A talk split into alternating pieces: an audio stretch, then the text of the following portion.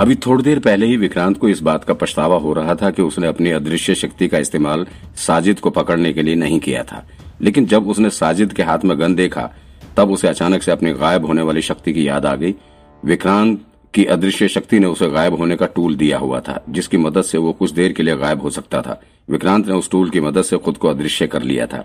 तभी साजिद को सिर्फ़ चलती हुई साइकिल ही नज़र आ रही थी। हालाँकि विक्रांत ने अपना ये टूल इस्तेमाल करने में थोड़ी देर कर दी थी, क्योंकि गायब होने से पहले ही साजिद ने उसके ऊपर एक फायर कर दिया था, जिससे एक गोली विक्रांत के कंधे पर लग गई थी।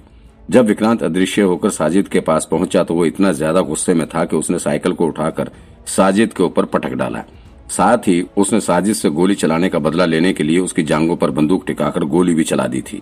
विक्रांत के दाहिने हाथ के कंधे पर गोली लगी थी। इस वजह से उसने साजिद को गोली मारते हुए अपने बाएँ हाथ का इस्तेमाल किया था। गोली साजिद की जांग में समा गई थी, जिससे उसका मांस भी बाहर आ गया था। दर्द के मारे वो ज़ोर ज़ोर से चीखने लगा। विक्रांत भी अब तक काफ़ी घायल हो चुका था। गोली की आवाज़ सुनकर वहाँ सबसे पहले देव पहुँचा। हालाँकि उसके पैर में गोली लगी हुई थी, फिर भी वो किसी तरह लड़खड़ाता हुआ वहाँ पहुँच गया था। पहले तो उसे लगा कि साजिद ने विक्रांत पर भी गोली चला दी लेकिन जब उसने देखा कि विक्रांत वहाँ सही सलामत खड़ा है, तब जाकर उसने राहत की सांस ली। वहाँ पहुँचते ही उसने एक ज़ोर की लात साजिद के मुँह पर मार दी। आ आ, साजिद फिर से चीख पड़ा।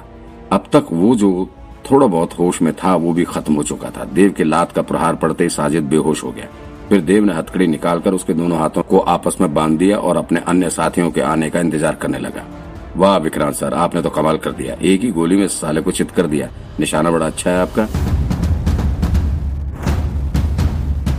विक्रांत उसे बताना चाहता था कि उसने साजिद पर निशाना लगाकर गोली नहीं चलाई है, बल्कि उसके बगल में बैठकर जानबूझकर अपना बदला लेने के लिए उसके पैर में गोली दागी है।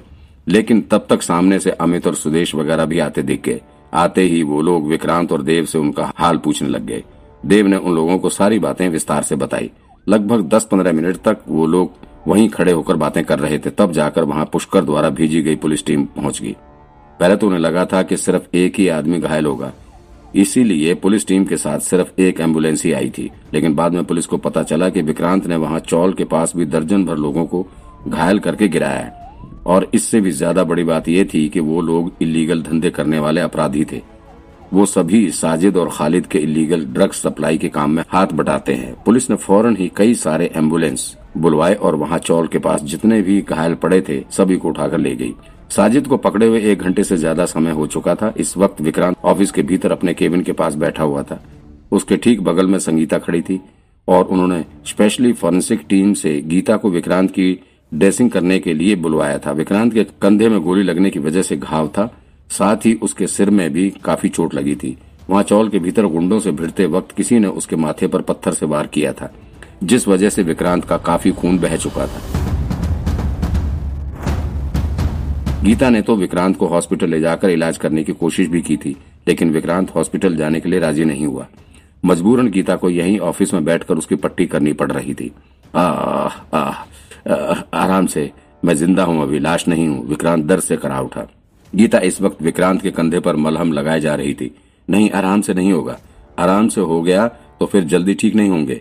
मैंने तो तुमसे पहले ही हॉस्पिटल चलने के लिए कहा था लेकिन तुम माने नहीं। गीता ने मुस्कुराते हुए जवाब दिया। कोई ज़रूरत नहीं हॉस्पिटल जाने की। कुछ भी नहीं हुआ मुझे, आह, विक्रांत ने जवाब दिया, ठीक है, फिर कुछ नहीं हुआ तो हिलो मत, वरना और दर्द होगा, गीता ने विक्रांत के हाथ को ज़ोर से पकड़ते हुए कहा। इस वक्त संगीता बिल्कुल बगल में ही खड़ी थी। वो अपने दोनों हाथों को बांधकर खड़ी थी और विक्रांत को बड़े ध्यान से देख रही थी।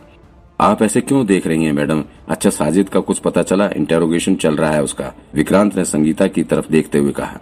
चुप रहो तुम, ज़्यादा हीरो मत बनो, संगीता ने विक्रांत का मुँह बंद करते हुए कहा।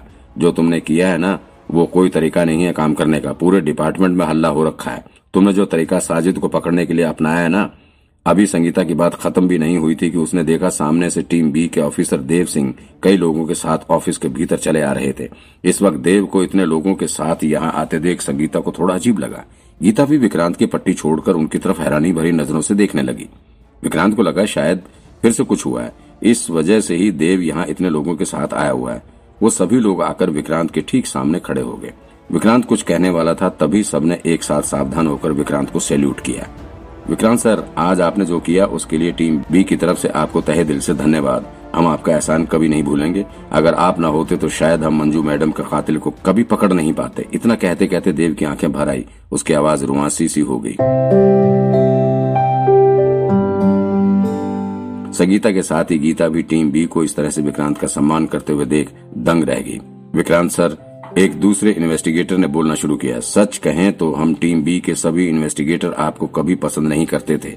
हमेशा आपको खुद के कंपिटिटर के तौर पे देखते थे, लेकिन सर आज से हमारे दिल में आपके सिर्फ़ सिर्फ़ रिस्पेक्ट है सम्मान है। सर, आपने आज न सिर्फ़ हमारी टीम का मान रखा है, बल्कि पूरे पनवेल पुलिस ब्रांच का सिर ऊँचा कर दिया इसके लिए आपको जितनी इज़्ज़त दी जाए कम है। सर, भले ही आज तक आपसे द्वेष रखते आए हैं, लेकिन आज से और अब से आप हमारे बॉस की तरह हैं। आपको कभी भी कहीं भी हमारी ज़रूरत पड़े तो बस आपको एक आवाज़ देने की ज़रूरत है। हमारी पूरी टीम हमेशा आपके साथ खड़ी रहेगी। टीम बी की ही एक और इन्वेस्टिगेटर ने विक्रांत की तरफ़ देखते हुए कहा, इस वक्त टीम बी के सभी इन्वेस्टिगेटर काफ़ी भावुक नज़र आ रहे थे। सभी के दिल में विक्रांत के लिए खास जगह बन चुकी थी। हे हे अरे, ये सब करने की कोई ज़रूरत नहीं है। मंजू मैडम मेरी भी दोस्त थी। उनके जैसा ऑफिसर अब शायद ही पुलिस डिपार्टमेंट को कभी मिलेगा। उसके कातिल को पकड़ना मेरा फ़र्ज़ था, मेरी ड्यूटी थी। मैंने कोई एहसान नहीं किया है। बस अपनी ड्यूटी निभाई है। विक्रांत भी थोड़ा भावुक हो गया था। अच्छा ये सब छोड़ो, ये बताओ इंटेरोगेशन कैसी चल रही है? साजिद ने क्या बताया? तुम उसकी चिंता छोड़ो। पहले अपनी पट्टी पूरी करवाओ। समझे? संगीता ने बीच में ही विक्रांत को चुप कराते हुए कहा। यह देख, गीता फिर से विक्रांत के कंधे पर टांका लगाने लग गई। टीम हेड पुष्कर सर और चेतन सर दोनों मिलकर उसे इंटेरोगेट कर रहे हैं। अमित ने संगीता की बात को नजरअंदाज करते हुए विक्रांत को बताया, अभी इंटेरोगेशन चल ही रही है। मैंने बस सुना है कि साजिद कह रहा था कि उस रात उसने काफ़ी नशा किया हुआ था और उसे कुछ याद नहीं है। वो बोल रहा है कि मैंने ड्रग्स भी लिया हुआ था, इसलिए मुझे कुछ भी याद नहीं है। कैसे याद नहीं है साले को? अभी बताता हूँ। सब याद कराता हूँ उसे अभी। विक्रांत भड़क उठा। वो इतने ज़्यादा जोश में था कि अपनी चेयर से उठकर खड़ा हो गया। अचानक उठकर खड़े होने से उसका टांका भी खुल गया और माथे से फिर से खून की धार बहनी शुरू हो गई।